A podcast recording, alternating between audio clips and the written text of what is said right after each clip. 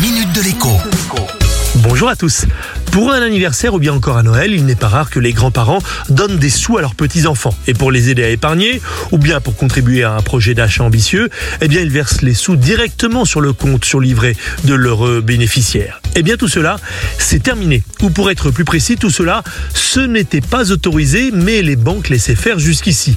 Comme elles ont été rappelées à l'ordre à plusieurs reprises, elles resserrent la vis en ce moment et nombre de virements automatiques programmés, par exemple l'envoi d'argent de poche tous les mois sur le compte sur livret du petit-fils, sont tout simplement annulés.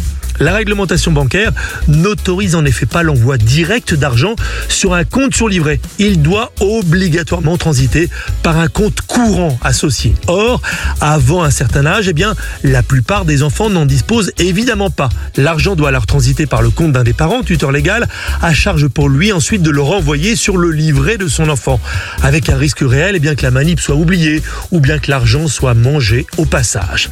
Y a-t-il un moyen de contourner cela? Oui, et il est tout simple. Il suffit d'ouvrir un vrai compte bancaire à votre enfant. Bien sûr, l'argent qu'il y déposera ne sera plus rémunéré, mais souvenez-vous quand même que 500 euros ne rapportent en fait que 5 euros au bout d'un an. À l'inverse, bien des banques proposent des offres de bienvenue avec de l'argent offert sur les comptes enfants.